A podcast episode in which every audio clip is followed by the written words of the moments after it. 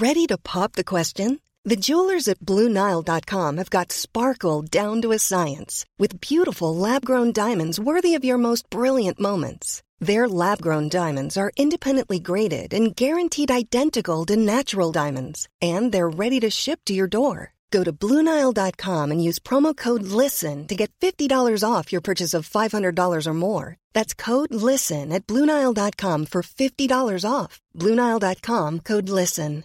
Hey, Dave. Yeah, Randy. Since we founded Bombus, we've always said our socks, underwear, and t shirts are super soft. Any new ideas? Maybe sublimely soft. Or disgustingly cozy? Wait, what? I got it. Bombus. Absurdly comfortable essentials for yourself And for those facing homelessness. because one purchased equals one donated. Wow, did we just write an ad? Yes. Bombas. Big comfort for everyone. Go to bombas.com slash ACAST and use code ACAST for 20% off your first purchase.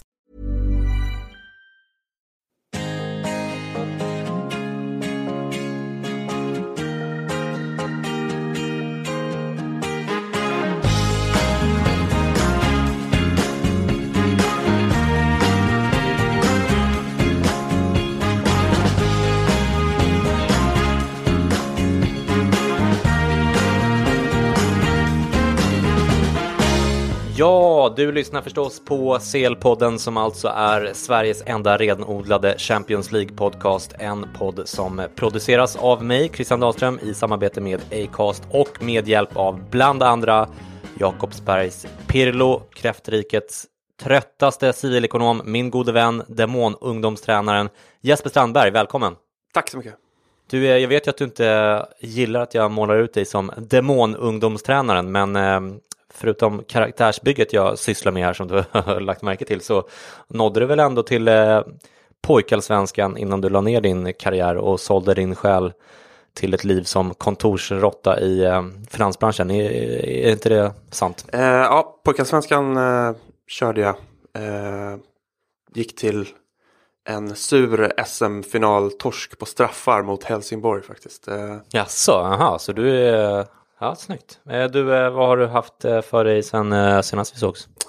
förutom jobb och sånt så har det väl varit några, några korta timmar in i den här allmänna nationella hockeybubblan.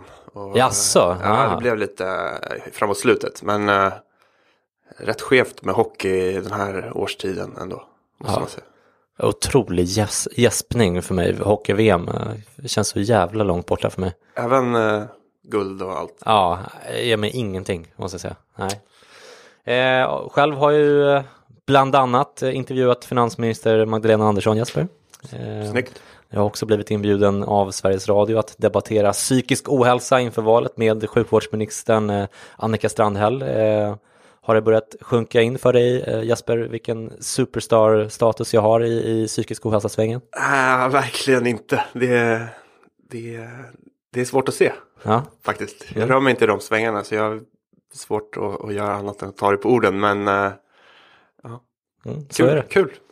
Det är i varje fall väldigt roligt att eh, spela in CL-podden nu när det finns eh, så otroligt mycket att prata om. Vi har ju ett eh, mustigt körschema att gå igenom idag Jasper. Eh, fokus kommer givetvis att vara på finalen i Kiev, men vi måste faktiskt gå igenom lite andra nyheter innan dess, så håll till godo alla Liverpool och Real Madrid-supportrar där ute som bara vill höra om drabbningen i Kiev. Ni kommer att bli rikligt belönade för ert tålamod senare i podden. Vi kommer att eh, ringa upp en profilerad supporter från Real Madrid respektive Liverpool och fråga hur matchen går i slutet av podden. Vi kommer att ge er de senaste nyheterna på skadefronten inför finalen, potentiella startelvor. Vi kommer att jämföra trupperna, tippa resultatet och dessutom leverera en rykande färsk sista fantasy fotbollanalys att ha med er inför matchen.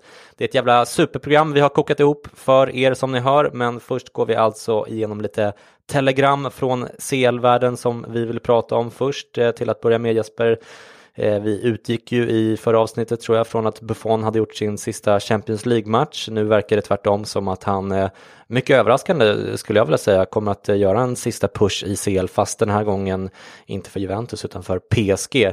Eh, det är inte klart än och sådär men väldigt mycket lutar ju åt det hållet. Jag vill eh, gärna höra både din subjektiva Juventino-känsla inför den här förmodade flytten eh, men också givetvis din analys av den här affären ur ett mer eh, objektivt Buffon och PSG-perspektiv. Men om vi börjar med dina egna känslor kring en sån här flytt. Eh, hur skulle det kännas att se Gigi spela i Qatars ihopköpta landslag?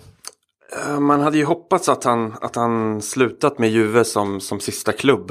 Eh, med den här guda, gudsliknande ställningen han har, eh, enligt mig just nu. Mm. Eh, samtidigt så unnar man ju honom helt och hållet att ta sitt eget beslut och göra exakt vad han vill. Mm. Liksom, som en av världens bästa målvakter, hänga, ner, hänga med ner i Serie B, ta med Juve uppåt och, och ta dem till liksom, Europatopp. Eh, han, han är ju värd allt. Mm. Eh, sen håller jag ju tummarna för att han ändå fortsätter leverera i PSG om det nu blir så. Så han lägger eh, handskarna på hyllan med, med lika gott anseende då som nu. Mm. Eh, såg du förresten, eh, eller jag antar att du gjorde det, de här scenerna när han blev eh, utbytt i sin sista match med Juventus? Mm, det, var, det var fint. Otroligt, eller hur? Ja. Alltså jag, jag klämde faktiskt fram en liten tår där ska jag säga. Ja, det var ju väldigt fint alltså. Ja, absolut. Så att eh, han, hans eh, rykte har ju, har ju eh, fått en liten, liten törn i år, både spelmässigt och karaktärsmässigt med eh, uttåget. uttåget och både i Champions League och i, i eh, VM-kvalet och eh, de här mycket märkliga intervjuerna han gjorde i solglasögon efter den, den där eh, domarincidenten och sådär. Men det känns väl ändå som att eh, på sikt så kommer det vara eh, glömt och, och eh, borta och ingen kommer att tänka på det utan man kommer bara se honom som den fantastiska människan och eh, ja men kanske är det världens bästa målvakt genom tiderna vi Ja, under min levnadstid i alla fall. Jag kan inte säga så mycket om vad som hände tidigare. Men eh, extremt högt är han ju rankad av eh, generella publiken. Mm. Eh, det är väl lite som, får man hoppas, Del Piero. Som, ja, man, man glömmer ju bort att han gjorde, var det en eller två säsonger i Australien liksom. Mm. Efter han lagt av i, i Juve. Mm. Eh, men... Inte riktigt samma sak ändå på något sätt. Det är väl lite mer för, upp... Eh, nej, kanske inte för den stora massan, men för Juventus. Det är mer som att lira korpen tycker jag. Liksom, att det får man väl göra. Liksom. Hålla igång och motionera typ. Liksom. Ja, ja men eh, vad, vad, säger du då om de eh, potentiella vinsterna för Buffon själv och PSG i, i och med det här äktenskapet? Vad, vad, eh, vad tar de respektive partner med sig till bordet i en sån här affär? Eh, PSG har ju tydligen lite FFP eh, troubles mm. eh, att, att rätta sig efter. Eh, och här får de ju en av världens fortfarande bästa målvakter till eh, ingen övergångssumma alls. Mm. Sen får han väl säkert en hög lön och, mm. sign-on och sådär men eh, han är ju en, en, stor profil marknadsmässigt också. Mm. Eh, Buffon tror jag väl gör det för utmaningen och, och upplevelsen. Eh, nytt land, ny kultur, ny liga att eh, traska hem. Eh, sen tror jag och tycker jag inte att han byter upp sig om man ser till liksom, Champions League eh, vinstmöjlighet framåt Nej. slutet här. Eh, där jag, eh, jag tror inte att det spelar in i hans beslut i det här. Nej, chansen finns ju kvar i alla fall kan absolut, man säga. Men sen vet jag inte riktigt hur pass, hur pass eh, realistiskt alternativet hade varit att stanna kvar i Juventus. Och, eh, hade det varit lite grann att då tvinga sig kvar på något sätt med tanke på hans status. Det känns ju som att de var ändå ganska sugna på det här bytet till eh, Chesney, att han i sådana fall skulle få ta en ganska tydlig andra spade. Eh, vad, vad, tror du? Ja, jag tror att det hade inneburit lite problem för Juventus. Det, det som har väl framkommit är att de, de hade väl inte haft något emot att han stannat men har väl kanske inte gjort det yttersta för att eh, få honom att, att, fortsätta. Och de hade väl hellre sett att han la ner. Mm. Det här PSG-spåret kom väl som eh, en överraskning för ganska många. Mm. Och det sa han ju själv att för en månad sedan så var han övertygad om att han skulle göra sina sista matcher men eh, mycket förändrades på slutet. Mm. Och det är väl fortfarande inte helt spikat. Nej, det, det, är det inte. Det är inte klart på det sättet. Eh, och, och PSGs FFP eh, problem aktualiserades ju för ett par veckor sedan eh, när mm, jag vet, minns inte exakt vad det var som hände, men eh, de, eh, de ligger kvar där och det, det kommer att hända grejer i sommar och sen så får vi se åt vilket håll det det slutar men, men Uefa eh, verkar ju ändå vara ganska eh, hårda nu.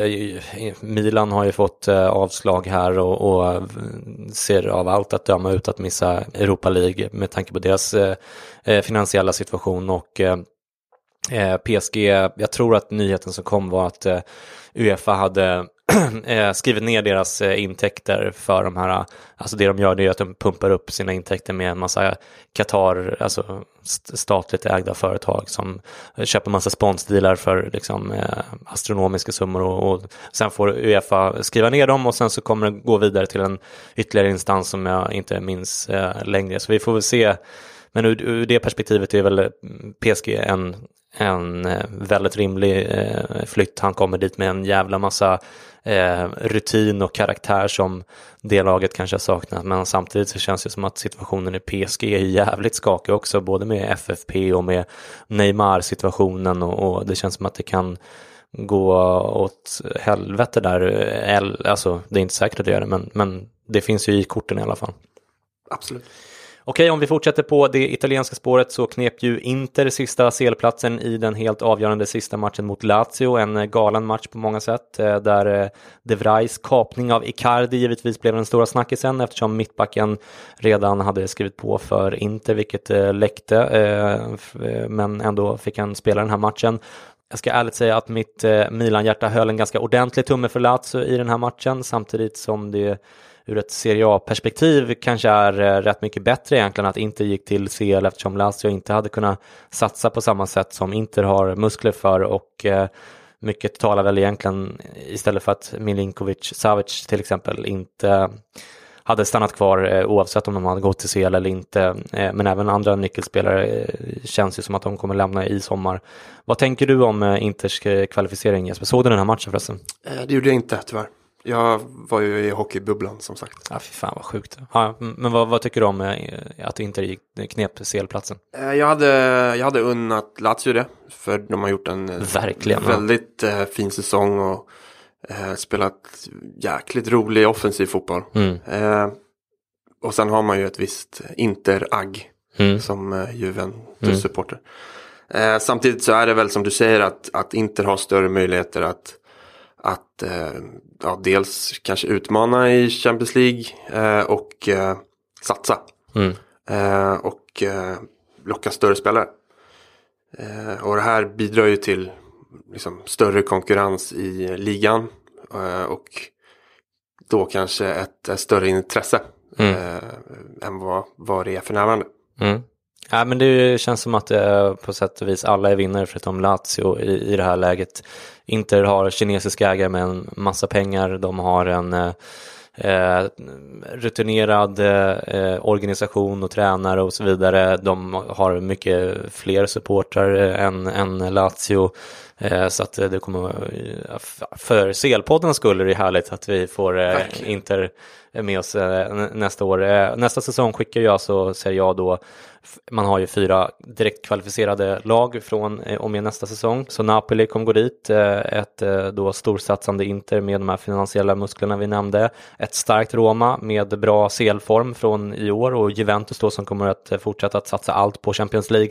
Dessutom slipper de då, precis som lagen från England, Tyskland och Spanien, det här väldigt störiga kvalet, särskilt nu när det är VM-år och så vidare och eh, får en bättre chans egentligen att eh, sätta ihop laget eh, och få en ordentlig försäsong. Jag vet inte, det kändes som att det var länge sedan Serie A-lagen kändes så lovande inför en CL-säsong, även om man inte på något sätt är favoriter. Vad tycker du? Nej, men det får man absolut säga. Hoppas att de eh, gör det bra, att de kan eventuellt öka sina intäkter och, och successivt eh, kanske knappa in lite på, på den skenande brittiska marknaden. Mm. Carlo Ancelotti förresten har ju tagit över Napoli efter Sarri. Eh, Sarri rapporteras vara aktuell för eh, Zenit Sankt Petersburg eller Chelsea. Cashar han in i det här läget, eller vad tror du?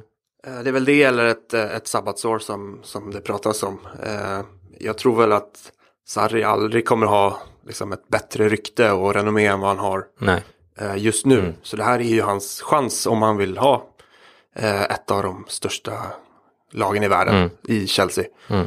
Eh, och tar han ett sabbatsår eller eller Zenit till exempel så då tror jag att det är liksom West Ham nästa säsong som kanske rycker i honom.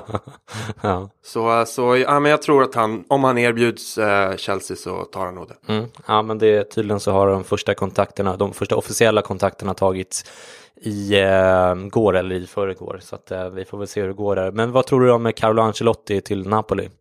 Jag tror att han kanske inte kommer utveckla Napolis spel särskilt mycket. Eh, däremot så tror jag att han kan bidra till att de kan plocka lite bättre spelare.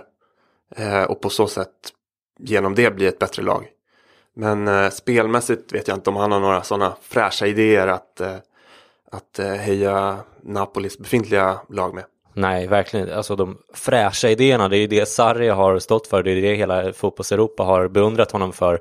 Så att eh, eh, taktiskt så kommer de ju gå ner ett par pinnhål, eller jag kan inte se det på något annat sätt egentligen, men, men samtidigt så får man komma ihåg att eh, De Laurentiis eh, köpte Napoli, tror jag var 2004 eller så, när de var eh, bankrutt, de hade gått i konkurs mer eller mindre, de hade fått eh, tvångsförflyttas ner till tredje eh, eh divisionen och eh, nu har de plötsligt en eh, jättefin finansiell fin eh, situation. De är ett av de få italienska storlagen som inte har råkat ut för några FFP-restriktioner tillsammans med Juventus. De, eh, och de tar in ett, en sån eh, person som Carlo Ancelotti som har jättehög status, vilket de inte hade kunnat göra tidigare. Visst, de har haft Rafa Benitez sådär, men Carlo Ancelotti tycker jag smäller lite högre. Så att han kommer väl att bidra med, som du säger, med, med stabilitet och, och, och status och, och ta dem till nästa nivå kanske på spelarinköpen. Men eh, ja, det känns ändå surt att bli av med Sarri tycker jag. Jo, men det har ju uppenbarligen skurit sig. Det, det som kommit fram är väl att Sarri är inte glad på De Laurentiis för att han anser att man inte spenderar. Mm. Medan De Laurentiis i sin tur skyller på Sarri och eh, säger att vi hade kunnat locka spelare om man hade roterat, roterat mm. och, och, kunnat gå in i elvan och få mer speltid. Mm. Vilket till exempel var fallet med var det Simone Verdi. Eh, ja, just det. Eh, men exakt, exakt. exakt. Eh, som, som ju var i princip klar för Napoli men tackade nej. Mm. På grund av att han, han inte såg sig själv kunna, kunna gå in och, och mm. konkurrera mm. På, på samma villkor. Mm. Och eh, Simone Verdi hade ju haft Sarri tidigare om det var i Empoli kanske. Och eh, gjorde väl mål på dem sen nu i, i våras till och med. Sen var det väl var det Politano också? Politano också. Han gjorde det. mål. Nej, det var Politano jag tänkte på i sådana fall. Mm, just det. Ja, men det, det, det har ett uppenbarligen eh, skurit sig däremellan, även om de säkert har stor respekt för varandra också. De har ju bidragit med eh, väldigt mycket båda två till, till Napoli på det sättet. Okej, den här podden riskerar att eh, eh förvandlas till Serie A-podden ifall vi fortsätter nu Jesper. Eh, vi, eh, det gillar jag. Ja, jag med för all del, men det har äntligen blivit dags att snacka upp finalen som eh, spelas i morgon 20.45. Sändningen i Viasat börjar dock redan 19.00. Det gillar man, eller hur? Uh, så länge Niva är i studion så, så kan de fylla 1.45. De, det kommer han att vara. Det är han och Bojan Djordjic tror jag. Som ja, men det är dröm-line-up. Bra snack kommer det bli då. Verkligen. verkligen. Mm. Okej, okay, och rapporteringen inför finalen har förstås handlat mycket om eh, skadeläget. Vi återkommer till det, men det har också handlat om fansens ilska på de hutlösa priserna som supportrar får betala för det mesta i Kiev just nu. Till exempel, eh, Jesper kostar en ostmacka ungefär en miljon kronor i dagsläget i Kiev. Det tycker vi för jag låter lite överdrivet. Mm, lite smått. Eh, skämt åsido så har ju de här priserna på typ hotellrum och flygplåtar nått helt oresonliga nivåer, tiotusentals kronor krämar man ut för ganska skabbiga hotellrum eh, och flygbiljetter som normalt kostar kanske en tiondel. Förutom att eh, biljetterna till finalen såklart kostar skjortan för de som inte är bland de lyckliga få som har fått köpa biljetter direkt av Uefa. Bara ungefär hälften av de här biljetterna på stadion som tar ungefär 70 000 pers går till fans, resten är till potentater och affärspartners och så vidare. Vad säger en, eh, en råbarkad kapitalist som du Jesper om de här priserna och ilskan bland fansen? Eh, nej men man förstår ju såklart ilskan och, och frustrationen hos eh, fansen. Och man har ju varit där själv, till och med i, i Kiev. Eh, och, Just det, du var där under EM eller? Ja, precis. och, och upplevt det själv. Liksom, både, både som mäster, på mästerskap och eh, olika matcher. Mm. Men det är ju utbud och efterfrågan som styr och, och eh, här ser jag ju Fast i det här fallet så är det inte riktigt eh, bara det som är, utan de har ju till, till och med liksom avbokat hotellrum som folk har bokat innan och sen erbjudit dem till så här tio Ja, gånger jo, så jag vet. mycket Det är pris. riktigt smutsigt. Men de, ja, man ser ju chansen att tjäna så mycket pengar man kan på en sån här enskild eh, händelse. Ja, det har ju dock rapporterats att eh, Kievbor låtit supportrar bo i deras lägenheter gratis som en reaktion på det här ganska osmakliga sättet att göra business. Eh, vilket jag tycker det är väl härligt. Det är superfint. Ja, eh, det är så de nya tekniska möjligheterna kanske räddar en del fans med Airbnb-lösningar och sådär, eh, får man hoppas. Eh, det har också varit en del prat om spelarövergångar som har startat uppladdningen, kanske främst för Liverpool. Emre Can, Jesper, verkar ju vara klar för Juventus efter att Marotta mer eller mindre bekräftat affären i Mediaset här i, om det var i förrgår eller så. Var det en eh, smula respektlöst kanske mot eh, Liverpool eller vad, vad säger Juventus-mannen? Nej, alltså den här soppan har ju hållit på hela säsongen och har väl varit i princip klar sedan tidigare också. Så jag, jag tror inte det påverkar Liverpool nämnvärt och jag tror inte Marotta menade någon disrespect alls eh, mot Liverpool eller såg någon egen vinning med det. Det är ju inte som när Bayern gick ut och sa att de var klara med Mario Götze när Bayern och Dortmund var i CLC med kämpa om ligaguld och sen skulle mötas i, komma att mötas i, i uh, CL-finalen några veckor senare. Eh, det var ju extremt. Mm, ja men verkligen. Eh, Ja, men det är bara att gratulera Juventus så- som får en, eh, en jävligt ung fortfarande men rutinerad och dynamisk, ska man säga, box till box mittfältare som eh, säkert kommer bli ordinarie gissar jag i Juventus. Vad tror du? Eh, ja, det tror jag. Och utan övergångssumma dessutom. Mm. Men säkert då med en rätt fet lön gissar jag. Och eh, Italien har ju ganska höga eh, skatter på, på fotbollsspelarlöner så att eh, det kan, kan säkert bli en del pengar för Juventus också. Jag, jag gissar att eh, han hade ett ganska lukrativt erbjudande från Liverpool säkert också som eh, de var tvungna att matcha på något sätt. Så att, eh, men eh, det är ju bara att gratulera. Juventus gör fina sådana affärer gång på gång. Men vi, vi lämnar Italien igen. Ja, precis, förlåt, nu, nu kommer vi in där igen, men du hade ju faktiskt en finalkoppling. Eh, hur som helst så verkar ju Lyons superstjärna Nabil Fekir vara väldigt nära Liverpool som en eh, slags eh, plåster på såren där. En offensiv mittfältare som även kan spela på högerkanten eller på topp som jag har förstått det. Han kostar 60 miljoner pund eller något i den stilen. Han eh, gjorde nio mål och fyra assist i Ligue 1 redan förra året, men i år har han varit eh, utomjordiskt bra och gjort 18 mål och sex assist som offensiv fältare. Jag har själv inte, vad jag kan minnas, sett en enda ruta av den här spelaren eh, eftersom jag inte följer Ligue 1. Eh, men vad tror du om den här värvningen rent spontant Jesper? Eh, jag såg och, och följde honom relativt nära för några säsonger sedan när ligan genom Zlatan ändå var Mm. rätt eh, hett. Mm. Eh, och, och det var väl någon säsong där Lyon med Lacazette och, och Fekir slog igenom och, och utmanade om, om ligatiteln. Eh, där Fekir var extremt bra och fick väl sin landslagsdebut den säsongen också. Eh, sen Zlatan lämnade och, och rättigheterna försvann någonstans så har man ju följt ligan mindre. Men, eh, jag, Men menar du att du följde Lyon också då? Jag, jag själv följde ju sj- självklart alla PSGs matcher då, men, men Lyons matcher ja, kändes... men jag nördade ner mig lite i eh, ligan på den tiden. Mm. Du var singel då, eller? Ja, Ja, ja nej, men det förklarar saken. Eh, nej men jag tror att det blir en, en om det blir klart, en, en jättebra värvning i och med att han kan spela både, ja men lite som Coutinho, eh, både någon släpande anfallare eller en offensiv mittfältare. Och, och skulle passa in väldigt bra vad jag tycker i, i Liverpools lag och, och trupp. Ska han ses som en eh, senkommen ersättare till Coutinho rakt av eller? Eh, ja, det skulle jag nog säga.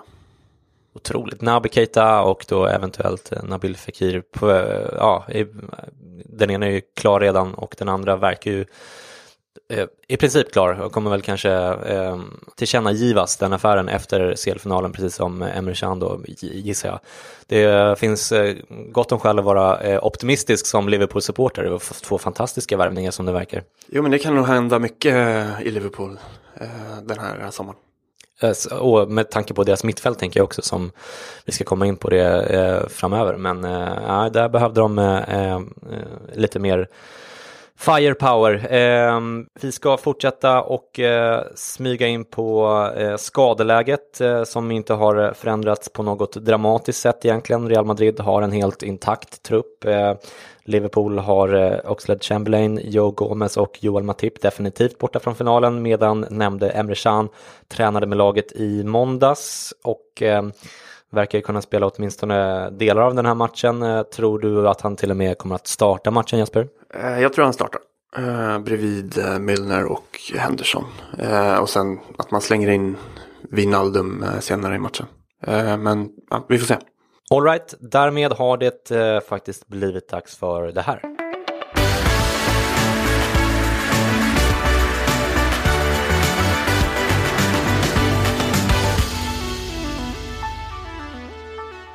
Ja, det här avsnittets eh, höjdpunkt får man väl säga eh, tillsammans med eh, de eh, högprofilerade eh, fansen eller supporterna som vi kommer att eh, ringa upp senare i programmet. Men vi har eh, framför oss att gå igenom de förväntade startelvorna och eh, dessutom ska vi jämföra alla spelare på, från vardera lag med varandra och eh, sen summera våra betyg på respektive spelare och lagdel och så vidare eh, och i slutändan leverera våra egna resultattips till finalen. Det låter väl spännande. Är du redo Jesper? Kör. Då eh, kör vi igång. Och vi börjar såklart med eh, målvakterna längst bak. Jag eh, ger Keylor Navas en eh, svag femma av fem i betyg och Karius i Liverpools mål en stark trea och alltså där en, redan där en fördel för Real Madrid individuellt sett. Vad ger du respektive målvakt för betyg Jesper? Jag håller med dig. Klar fördel Real. Kanske inte så svag femma på Navas men en femma. Eh, Och Karius en tre. Mm. Eh, det känns ju som att det ligger en, en hyfsat målrik match i korten här. Eh, vad, eller vad, vad är din bild av eh, läget inför finalen? Eh, jo men eh, trots, trots bra målvakter så, så är det ju offensiven man förknippar bägge de här lagen med. Så jag tror också på, på mål. Mm. Eh, vi går vidare.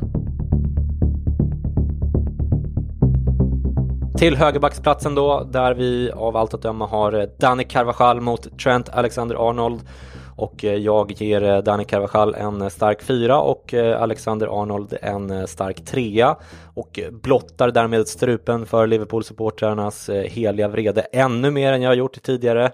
Vad är din dom över de här högerbackarna Jesper? Jag tycker Carvajal hör till en av världens bästa högerbackar. Så, och jag slänger en, en femma på honom. Mm. Eh, Alexander Arnold eh, ger jag också, precis som du, en, en eh, trea. Han har gjort en, en superbra säsong. Och, men jag tror att man, att man lätt liksom överskattar en, en ung egen talang som gör kometkarriär och, Mm. och kanske förblindas lite. Eh, men eh, gjort en jättebra säsong, men en, en trea får det bli från min. Mm. Alltså, missförstå mig rätt, han har ju eh, varit betydligt bättre än jag eh, trodde och gjort en del fantastiska fem plus matcher får man säga. Men, men eh, han är väl, är det, är det 19 år han är fortfarande och han har gjort en del ganska stora misstag och plattmatcher under säsongen också som jag har förstått det. Jag hörde någonstans att eh, eh, ytterbackarnas rutin i den här matchen skiljer sig ganska mycket åt. Eh, Real Madrids ytterbackar har gjort 129 Champions League-matcher totalt tror jag var siffran. Och eh, Liverpools ytterbackar har gjort 16 totalt. Ja, Eh, men det- det, är, det är lite skillnad både i rutin och, och klass på ytterbackspositionen skulle jag säga. Fan vad skönt att, eh, att det inte bara är jag som, som eh, ty- tycker så här utan eh, om, om, om vi nu får skit av Liverpool-supportrar så går vi in i den här striden vi, tillsammans. Så vi är enade. Mm, Okej. Cavachal får ju möta Mané och Robertson på sin kant och han är ju en, en offensiv högback om än inte lika galet offensiv som Marcelo. Tror du Zidans marschorder till Carvajal är eh, mer defensiva än normalt eller kör han på som vanligt? Det kan bli lite mer eh, försiktigt inledningsvis än, än normalt kan jag tänka mig. Eh, samtidigt så, så eh, ligger väl motståndarnas eh, ytterbackar och, och yttrars svagheter i, i, i defensiven. Så, så offensivt finns det ju möjlighet för Mm.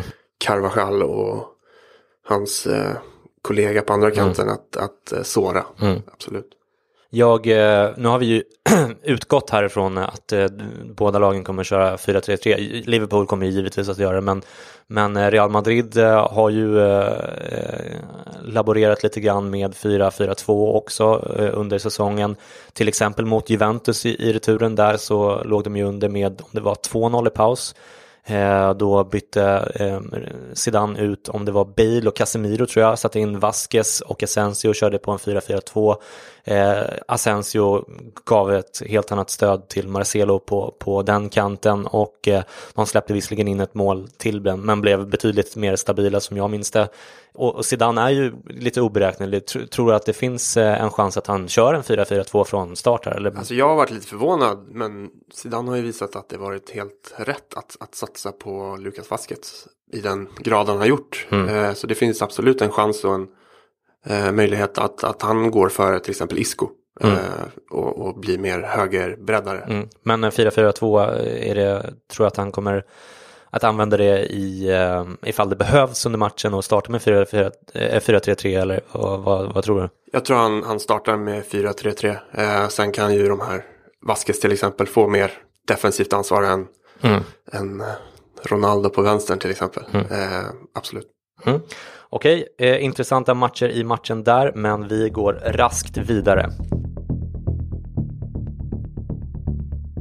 Till höger mittbacksplats där vi hittar eh, Varann mot eh, Dejan Lovren. Eh, Van Dijk spelar ju oftast eh, vänster mittback men har ju ibland spelat till höger också eh, som jag har förstått det. Jag sätter i alla fall fem av fem på Varann och en eh, en eh, rak trea på Dejan Lovren. Vad eh, sätter du för betyg här Jesper? Eh, jag kan inte mer än erkänna att du gjort helt rätt här. Alltså det, det här är, börjar bli lite för eh, mycket att vi håller med varandra. Eh, Ja, men jag, jag måste hålla med helt och hållet. Mm. Alltså man kan ju se Dejan Lovren göra en supermatch och knoppa in ett avgörande mål. Han är ju vass på huvudet. eh. Men man kan ju också se honom göra någon slags Olof Mellberg-hands, orsaka straff eller ta ett rött kort i tredje minuten eller något sånt där. Det är ju liksom inte, ja, det är inte mittback i min smak om man säger. Man vill ju ha en stabilt presterande mittback snarare än någon som eh, gör supermatcher men också bara gör helt sjuka grejer. Ja, Eller men verkligen, verkligen. Det är ju både som, som fan och medspelare vill man väl ha liksom, tryggheten i en back mer än eh, eh, det här oberäkneliga. Mm. Ja, precis. Särskilt på en mittback eller en målvakt. Liksom. Ytterbackar och, och offensiva spelare kan väl få göra lite som de, som de vill. Liksom. Men här är ju eh, kontinuitet man är eh, ute efter. Men du, eh, jag tror att vi får eh, gå vidare ganska snabbt här för att vi behöver ge Liverpool-supportrarna eh, lite goda nyheter också. Ja, vänster mittbacksplats är ju eh, nämligen en bra eh, position för Liverpool. Van Dijk går upp mot Sergio Ramos i den här matchen i matchen och jag eh, ger båda två en eh, femma rakt upp och ner. Jag tycker inte att det är så mycket att snacka om. Eh, är det här första platsen där vi tycker olika eller vad säger du Jesper? Ja, men Ramos eh, är ju så mycket femma det kan bli. Eh, Den är ju solklar. Sen Van Dijk skulle jag inte räkna och ranka lika högt som, som du verkar göra. Eh, jag tycker inte han är där, riktigt där uppe än. Så jag, jag langar en, en fyra på honom. Mm. Okej. Sergio Ramos eh, gjorde ju som alla minns sju mål i La Liga förra säsongen. Bara inom situationstecken fyra hittills, eh, eller i, i år då, säsongen är slut där. Han gjorde ett mål under eh, CL eh, förra säsongen och han har gjort ett eh, i år också. Eh, han är stundtals väldigt vårdslös också. Han har eh, flest kort genom historien både i La Liga och i Champions League samt i spanska landslagströjan även om hans ratio där inte är jättehögt i jämförelse med Champions och, La Liga. Han har totalt under sin karriär fått eh, nästan 300 kort eh, inräknat både röda och gula. Är inte det otroliga siffror? Ja, det är rätt sjukt faktiskt. Man, häpnar. ja, verkligen. Men eh, ja, han syns ju i, i domarens matchprotokoll på ett eller annat sätt. eh, eh, Allt som oftast. Både, han är ju för att vara mittback extremt eh, målfarlig. Mm. Men, eh, men även som du säger, korten eh, haglar ju. Mm. Jag, jag tänkte så här, eh, när jag kollade statistik här igår, så tänkte jag, men vem skulle kunna vara eh, liksom, den and, alltså nästa fuling i Real Madrid? Jaha, jag tänkte typ Chiellini eller något. Ja, ja, men, nej, men jag tänkte specifikt i, i Real Madrid då, så tänkte jag så här, men de har inte så många fula spelare egentligen, men så här, Casemiro kanske, men han har inte fått ett enda röd, rött kort i, i Real Madrid som jag eh, förstod det. Eh, så att de har, alltså det är ju han. Pepe var ju såklart när han var kvar där, men annars så är det inte jättehårda spelare de har där. Nej, men eh, Ramos har tagit den rollen. 19 utvisningar i La Liga totalt sett, mest någonsin givetvis. Eh, om vi tror att Lovren riskerar att bli utvisad eh, i Liverpool så måste ju Ramos ligga ännu risigare till ur ett, någon slags statistiskt perspektiv. Ja, statistiskt absolut och sen med det liksom, omställningsspel Liverpool har så, så sätter det ju honom i, i riskzonen att tvingas ta en, en, en kapning mm. eh, taktisk. Mm. Eh, så ja, chansen eller, eller risken finns ju absolut. Målfarlig och eh, kortfarlig. Det känns ju som att det... Jo, men han kan ju avgöra åt vilket Precis. håll som helst. Alright, vi fortsätter till en väldigt spännande position i matchen. Nämligen vänsterbacksplatsen såklart, där Marcelo i Real Madrid går upp mot Robertson i Liverpool. Eh, eh, ja, eller de spelar ju på varsin kant såklart, men, men ni fattar vad jag menar. Marcelo är ju en av mina favoritspelare som eh, lyssnarna känner till och eh, kan ju trots hans eh, defensiva brister eh, i positionsspelet inte få någonting annat än en femma i betyg egentligen. Robertson har varit eh, fem plus i en, en del matcher i år, men totalt sett så är han eh, mer oprövad och jag nöjer mig med en Eh, fyra där, vad, vad säger du, Mister? Eh, Marcelo håller jag med om. Eh, en solklar femma. Eh, Robertson tycker jag du är lite generös mot och mm. skulle väl sätta en trea på honom. Om, mm. om än en, ja, givet en säsongs, ja, han var väl inte jätteprofilerad i, i höstas, men givet den våren mm. så är han ju nosar på en fyra. Men äh, en, en eh, trea får det bli från min sida. Jag kände att jag var tvungen att, att sticka till Liverpool-supporterna någonting här. Så, så. Men, men, eh, du, du, är en sån? Ja, precis. En, en, en populist. Eh, Robertson är ju en eh, offensiv men också lojal och, och löpvillig vänsterback. Marcelo är en ännu mer offensiv och inte lika defensivt uppoffrande vänsterback, eh, även om han har ganska fina defensiva kvaliteter förutom då positionsspelet, men det kanske är en, en systemsak eh, snarare än, än, än, en personlig brist hos honom. Eh, fast han har ju också en teknik som får Robertson att se ut typ som Vladimir Putin ifall du har sett det här propagandaklippet där han och Fifa-bossen Gianni Infantino kickar bollen till varandra. Har du sett det? Mm, nej, det har jag faktiskt inte. Ja, otroligt. Är alltså. det, det är värt en Ja, men det är det på YouTube efter. Ja, det är det faktiskt också för att man man förstår att här har någon stackars videoredigerare fått försöka klippa ihop det bästa möjliga av den här eh, förfärliga tekniken som, eh, som framförallt eh, Putin har, men även Infantino. Eh, men du, eh, vi fortsätter raskt till mittfältet. Där vi utgår från att det blir ett eh, tremanna mittfält i vardera lagen med Luka Modric och eh, Wijnaldum på höger centralt mittfält. Jag vet att du sa att det eventuellt kan bli Chan där och det kan man definitivt se men vi, vi eh, utgår från Wijnaldum. Eh, Luka Modric är normalt en 5 plus-spelare i min bok men hans säsong har inte varit super och han får därför en stark fyra av mig, vilket kanske, ah, jag börjar nästan ändra mig, det kanske är en svag femma där ändå, men, men vi, ja, vi säger stark fyra. Eh, Vinalden får en rak fyra, vad, vad sätter du för betyg i den här matchen? Ja, men jag spelar med och säger, och kör Vinaldum också och, och jag tycker det är lite generöst där också och, och jag ser en, en trea på honom också. Mm. Uh. Selling a little or a lot? Shopify helps you do your thing however you cha-ching. Shopify is the global commerce platform that helps you sell at every stage of your business. From the launch your online shop stage to the first real life store stage, all the way to the did we just hit a million orders stage. Shopify is there to help you grow. Shopify helps you turn browsers into buyers with the internet's best converting checkout. 36% better on average compared to other leading commerce platforms because businesses that grow grow with Shopify. Get a $1 per month trial period at shopify.com/work. shopify.com/work. Hey, I'm Ryan Reynolds. Recently, I asked Mint Mobile's legal team if big wireless companies are allowed to raise prices due to inflation. They said yes. And then when I asked if raising prices technically violates those onerous two year contracts, they said, What the f are you talking about, you insane Hollywood ass? So to recap, we're cutting the price of Mint Unlimited from $30 a month to just $15 a month. Give it a try at mintmobile.com slash switch. $45 upfront for three months plus taxes and fees. Promo rate for new customers for limited time. Unlimited more than 40 gigabytes per month. Slows. Full terms at mintmobile.com.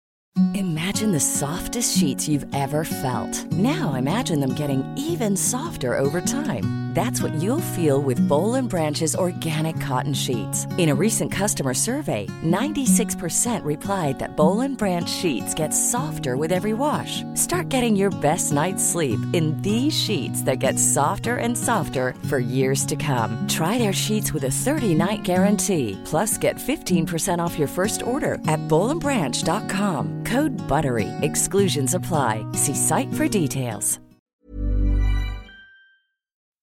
Modric måste jag ändå hålla med om att han eh, kanske normalt sett är en femma men den här säsongen inte har varit riktigt där. Så en, en, en fyra från mig också. Okej, och eh, vad skulle du säga att de har för eh, styrkor och svagheter jämfört med varandra? Eh, Modric vinner väl när det kommer till liksom, spelsinne, teknik och, och skott medan Wijnaldum har väl eh, liksom, löpstyrka i, eh, i mängder och arbetskapacitet. Dynamisk, Ja, eh, explosiv eh, eh, energispelare på något sätt eh, med hyfsad teknik ändå. Eh, och Modric då med en, ja, som du säger, spelsinne i, i någon slags eh, stratosfärisk nivå. Är det en okej eh, sammanfattning? Det kan jag köpa. Mm. Med det sagt går vi vidare till nästa position. Och det är den eh, defensiva eller eh, mitt mittfältsplatsen där vi räknar med att se Casemiro i Real Madrid och eh, Henderson i Liverpool. Casemiro har ju varit ett av de verkliga utropstecknen i Real Madrid under de senaste säsongerna men inte varit lika dominant den här säsongen. Jag ger honom en fyra och Henderson får en stark trea. Är jag för snål mot Henderson här Jesper eller vad, hur har du fördelat dina betyg? Eh, nej, men jag tycker inte att du är för snål. Henderson är väl kanske ganska begränsad. Eh, jag hade nog också satt en, en eh, stark trea på honom. Eh, Casemiro däremot så han får femman av mig. Mm. Jag ser eh, väldigt få som är bättre än honom i den här positionen i världen. Mm, jag, jag håller med, han har, men han har ju fått, blivit utbytt och gjort en del eh, sämre insatser så han har inte varit riktigt på den nivån eh, eh som man eh, har varit van att se honom i de senaste säsongerna med både eh, fantastiska defensiva kvaliteter och inställning men också eh, alltså relativt målfarlig i framförallt i andra våg med en del sjuka skott utifrån och så vidare. Men du håller med om att han har haft en, en lite sämre säsong och framförallt i specifika matcher varit ganska dålig. Ja, sämre än, än tidigare kan jag absolut hålla med om. Men jag tycker ändå han är, han är på en fem eh, nivå. Mm. Det känns ju i vilket fall som helst som en viktig position för båda lagen i den här matchen. Framförallt kanske för eh, Casemiro, men eh, både han och Henderson ska väl försöka täcka så mycket yta de bara kan i den här finalen. Eh, eller är det så du tolkar deras eh, främsta, ska man säga, funktion i den här matchen? Jo, men eh, främsta absolut. Sen har de ju bägge eh, offensiva kvaliteter också. Eh, Henderson har ju en, en fin, fin högerfot både, både i passningsspel och i avslut. Eh, och, och Casemiro är ju inte oäven offensivt heller som du var inne på. Han, man kan väl säga, nästan säga att han avgjorde förra årets final med sitt 2-1 mål mot just det. Juventus som ja, sen ledde till att Juventus behövde eh, flytta upp och, Mm. och således släppte in två mål till. Eh, men nej, de har absolut inga liksom, helt defensiva spelare. De kan, eh, kan leverera framåt också. Alright, vi fortsätter. Och vi fortsätter till den eh, vänstra mittfältsplatsen där vi har Tony Kroos mot James Milner. Jag är ju svag för både James Milner och Tony Kroos och eh, sätter därför eh, svaga femmor på båda. Kroos eh, tar ju mycket fasta situationer i Real, eh, framförallt hörnor, men är också grym på crossbollar i öppet spel och passningar i största allmänhet. Väldigt hög passningsprocent i varje match, eh, även om han kanske inte alltid lägger de svåraste passningarna heller. Eh, han är också rutinerad och har ett jävligt stabilt psyke som det verkar. Milner å sin sida springer ju mer än nästan någon annan spelare i Europa. Han har gjort eh, flest assist i CL fortfarande, tror jag, och är en grymt pålitlig och, och liksom, han verkar vara en schysst lagspelare som man gärna har i laget. En, hatar uttrycket, men en glädjespridare. Och, vad har du satt för betyg på Kroos respektive Milner Jesper? Eh, nej men jag får faktiskt eh, hålla med dig här också. Mm. Eh, Kroos är för mig en femma. Eh, eh, och Milner, om man ser till honom så hade han för ett år sedan inte varit på någon femnivå direkt. Men den här säsongen har han ju varit eh, grym både i, i ligan och eh, även i, i Champions League. Mm. Eh, så ja, men det blir en femma där med. Ja, eh, Kroos snittar ju 10 assist och tre mål i ligan under de senaste tre säsongerna. Vilket såklart är bra även om, om eh, Real Madrid gör en del mål framåt också. Tror att han får en eh, mer defensiv roll i den här matchen eller litar Zidane på sin backlinje och eh, Casemiro kanske i det avseendet? Jag tror han litar ganska mycket på, på backlinje plus Casemiro men, men tror väl även att eh, Kroos får en, kanske inledningsvis en lite mer eh, tillbakahållen eh, position. Men för att flytta fram mm. senare eh, hur matchen nu det är en härlig spelare att ha på det sättet att han, alltså, att han kan ta båda rollerna på sätt och göra det ungefär lika bra, både defensivt och offensivt. Absolut. absolut. Okej, det har blivit dags att gå vidare och syna lagens anfall. Och vi börjar från höger. Här blir det lite orent i den här jämförelsen eftersom Real väntas ställa upp med en eh, 4-3-1-2 med Isco som offensiv mittfältare bakom Ronaldo och Benzema på topp. Men eh, man vet ju inte som, eh, hur Zidane tänker som vi varit inne på tidigare. Vi utgår i varje fall från att de kör 4-3-1-2 och eh, jämför därför Salah med Benzema, vilket såklart blir orättvist eh, sett till deras eh, funktion i matchen. Men vi gör så ändå. Salah är ju en klockren femma såklart. Eh, Benzema är i sina bästa stunder i min bok en stark fyra eller i bästa bästa fall en svag femma givet rollen han har i Real där han ju får offra sig ganska mycket för Ronaldos eh, skull för att eh, frigöra hans kreativitet och så vidare. Men den här säsongen har ju varit katastrofalt dåligt i eh, stora stycken för Benzema och han får därför bara en, en stark trea av mig här. Hur resonerar du Jesper? jo men Benzema lägger ju ner ett extremt jobb men man jag tycker i alla fall man ska kunna förvänta sig mer ja, från en, en central anfallare i, i liksom mm. världens bästa klubblag. Mm. Eh, så äh, men jag håller med om en, en stark trea på honom. Eh, Salah går ju inte annat än att, att sätta en femma på. Så, ja. Eh, känns det inte förresten ganska viktigt eh, för Real att Benzema har en, en bra dag på, på jobbet i den här matchen?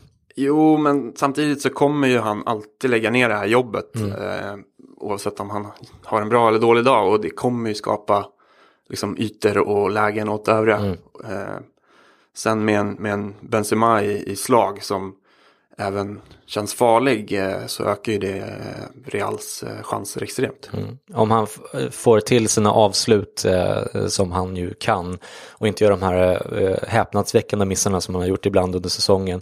Eh, och dessutom, alltså han har ju bra teknik också. Det är inte, det är inte en, eh, en Marcus Albeck typ, för att ta, dra den gamla referensen, utan han, han har gjort en del ganska spektakulära saker även i, i Champions League. Så om, om han kommer upp på nivå så känns det som att mycket är löst för Real Madrid i deras eh, offensiva eh, spel. Absolut, det, det hade varit ett extremt plus, men eh, ja, vi kan bara hålla tummarna för att han kommer upp i den nivån. Mm. Vad kan man annars tänka sig för alternativa uppställningar för Real Madrid? Vi har ju eh, nosat på en 4-4-2 här som du inte trodde att han kommer inleda med sedan. Men eh, kan man eh, tänka sig eh, 4-3-3 med eh, eh, Benzema och Vasquez eller Bale på högerkanten till exempel och, och att man steker Isco i, i den här matchen och kör den på en rak 4-3-3? Jo, men vi, vi var inne på det tidigare att det, det, det är väl Iscos eh, vara eller icke vara som det handlar om. Mm. Eh, och där är det väl Vasquez eller Bale som kommer kliva in. Mm. Skulle jag, om det blir så att, att Isco eh, bänkas. Ja, men vi går eh, eh vidare. För det har ju blivit dags att då jämföra just Isco med eh, Firmino. Eh, två helt olika spelartyper med Firmino som falsk nia och Isco i en eh, så fri roll som någon fotbollsspelare väl någonsin har haft på en fotbollsplan känns det som. Om han nu spelar överhuvudtaget och det känns ju rätt 50-50 där tycker jag. Eller möjligtvis 60-40 till Iscos fördel eller hur resonerar du i, i procentsatser där? Eh, ja, men jag tror, jag tror faktiskt att det lutar åt, åt Isco. Och ja, 60-40 kan jag väl köpa. Ja. Eh, han hoppade in i finalen eh, 2014 och 2016. Han eh, startade förra året men blev utbytt i jag tror att det var 82 minuten eller något i den stilen. Vi får väl se helt enkelt. Han blandar ju femstjärniga insatser med trestjärniga så jag landar i en fyra för Isco och en femma för Firmino. Den känns ganska klockren. Vad säger du Jesper? Ja, men som du säger så kan ju Isco hålla absoluta världsklass eh, när han har sina dagar. Eh, Medan i vissa matcher var ganska dålig. Mm. Eh, Firmino har ju haft en, en sagolik eh, säsong precis som hela Liverpool. Eh, så jag landar eh, precis som du är en, en fyra för Isco och en eh, femma för Firmino. Mm. Alright, då har det eh, blivit dags för den sista utespelaren. Som ju är vänsterkanten förstås, eller i varje fall eh, sista forwardspelaren där vi jämför Mané då mot Ronaldo. Mané har varit lite upp och ner under säsongen men eh, jag ger honom ändå en femma och eh, Ronaldo behöver vi inte ens diskutera. diskutera. Vad har du för betyg på de här två? Eh, ja, men jag, jag dunkar på en, en femma på Mané också. Kanske inte den starkaste, eh, men, men ändå en, en femma. Eh, extremt bra spelare. Eh, Ronaldo behöver vi ju inte Nej. Eh, diskutera. Kommentarer överflödiga på något sätt. Eh, Mané ska ju alltså gå upp mot Carvajal. Hur, hur värderar du Carvajals chanser att vinna den matchen i matchen?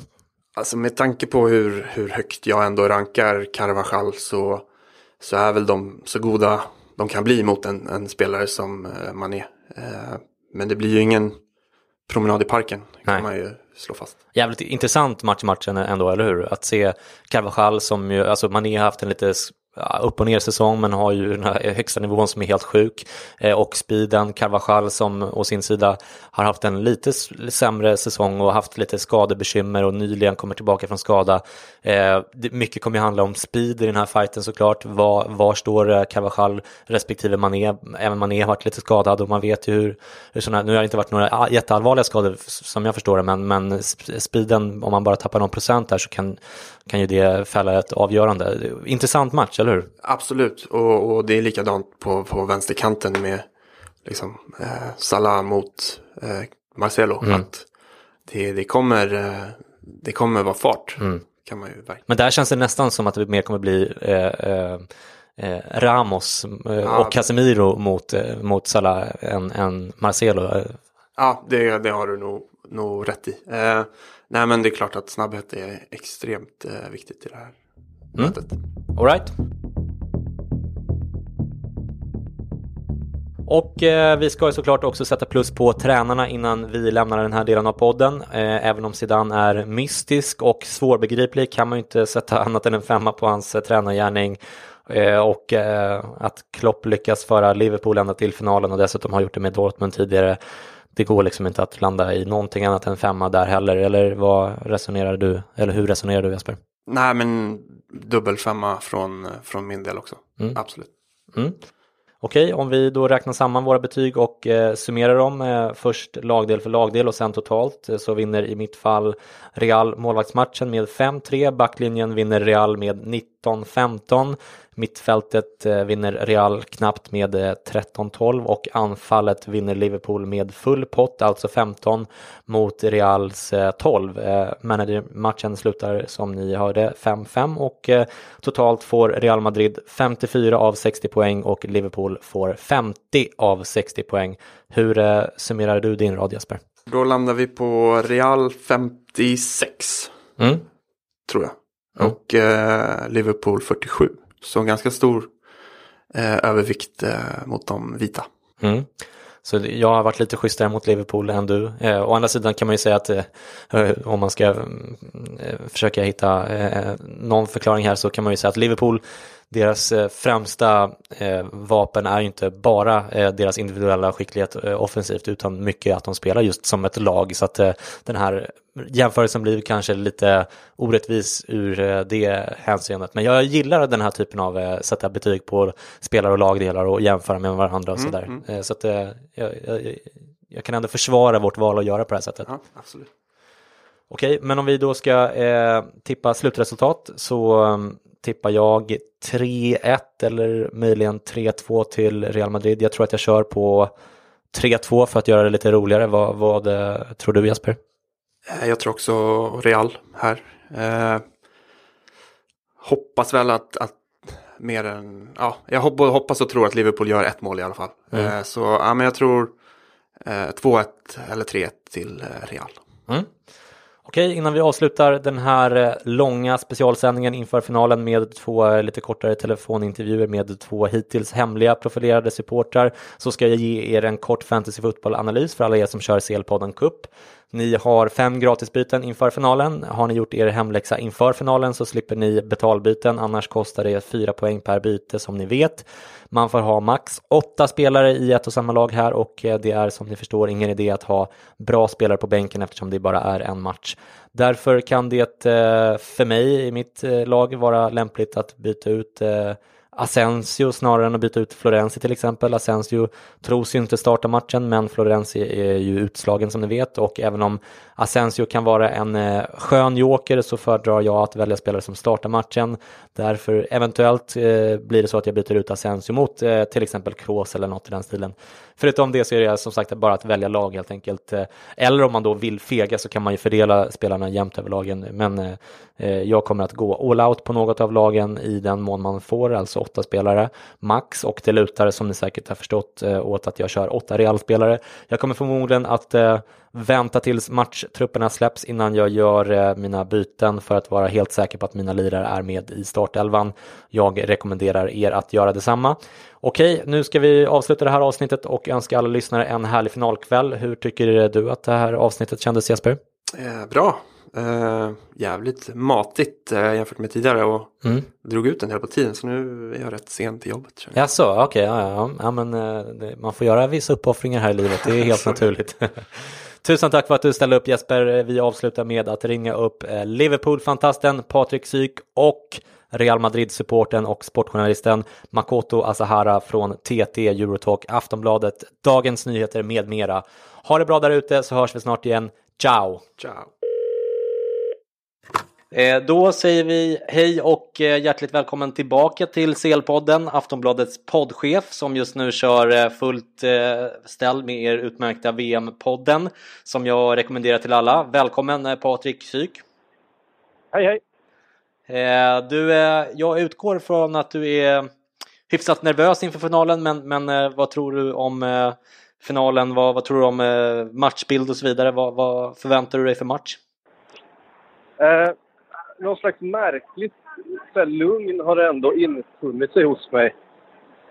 Jag känner, det känns som en match väldigt mycket som Liverpool mest har saker att vinna. Och det, det, det är lite ovanligt på något sätt. Jag har varit så mycket med, Jag var mer nervös, skulle jag säga, inför sista matchen på säsongen här, alltså hemma mot Brighton. Där det behövdes liksom tas poäng för att säkra en fjärde plats i en match där Liverpool bara hade saker att förlora.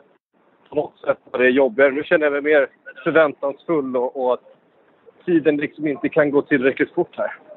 Eh, när det kommer till själva matchen förväntar jag mig eh, två väldigt, väldigt bra lag. Ett Real Madrid som förstås är favoriter som har eh, hur mycket världsklass som helst i det här laget. En Ronaldo som eh, kommer vara ganska utvilad eftersom han inte spelat så mycket på grund av den där skadan. Eh, lilla stukningen eller vad det var han åkte på eh, inför slutomgångarna där i, i, i, Spanien. Så att han kommer vara eh, hyfsat fräsch. Han kommer vara oerhört svår att eh, få stopp på i boxen. Eh, vilket blir en, en uppgift som firman Lobren och van Dijk inte har ställts inför tidigare. En uppgift av av den storleken, även om han har mött bra, bra anfallare tidigare, inte minst i, i, eh, i Champions League. Eh, det kommer att Liverpool som kommer att ha svårt på eh, offensivt. Och ett, eh, ett Real Madrid som vet, trots allt, hur man gör för att vinna sådana här fotbollsmatcher. Eh, det, det, det kittlar verkligen, så är det. Vad tror du i eh, termer av eh, eh, liksom inledning på matchen? Vilka kommer gå före hårdast offensivt i, i första kvarten, 20 minuterna? Är det Real Madrid eller? Alltså, normalt sett så brukar det ju vara Liverpool eh, som, som inleder i ett någon slags så här, furiöst tempo. Ett tempo som man såklart inte orkar hålla hela matcher. Eh, men det är liksom en period där ofta Eh, på något sätt matchen ska vinnas för Liverpool. Det är då man ska göra de där målen och ska vara så där svåra att stoppa. Eh, det är ju spelare som inte dock är vana förstås att spela Champions League-finaler. Eh, man kan liksom inte... Man kan inte utgå ifrån att de ska helt kunna släppa the occasion och bara köra på som vanligt. Vi får nog kanske räkna med att en eller två av spelarna kommer vara lite tagna och behöva känna in situationen i Kiev innan spelet kommer börja flyta för Liverpools del. Eh, för Real Madrids del så är det ju precis det här som är deras, förutom att vara ett väldigt bra lag förstås, eh, stora fördel i den här matchen. Att det här är spelare som har varit här förut. De har inte bara varit här förut en gång eller två gånger, de har varit flera gånger. De har vunnit tre av de senaste fyra åren. Och de kommer inte bli tagna av den här stundens allvar. Det här är inte nödvändigtvis den största och viktigaste matchen i deras karriärer, vilket det är för samtliga spelare i Liverpool. Um, så att det, det, det, är svårt att säga hur de kommer inleda. Kan Klopp på något sätt få dem att se förbi den här eh, stunden, att inte bli tagna av stundens allvar här, då, då kommer Liverpool öppna, tror jag, väldigt, väldigt rappt, intensivt. Det kommer pressas över hela planen. Man kommer söka den där ytan bakom Marcelo som gärna tjuvar lite grann. Eh, medfalla och sen eh, försöka göra någonting utav det.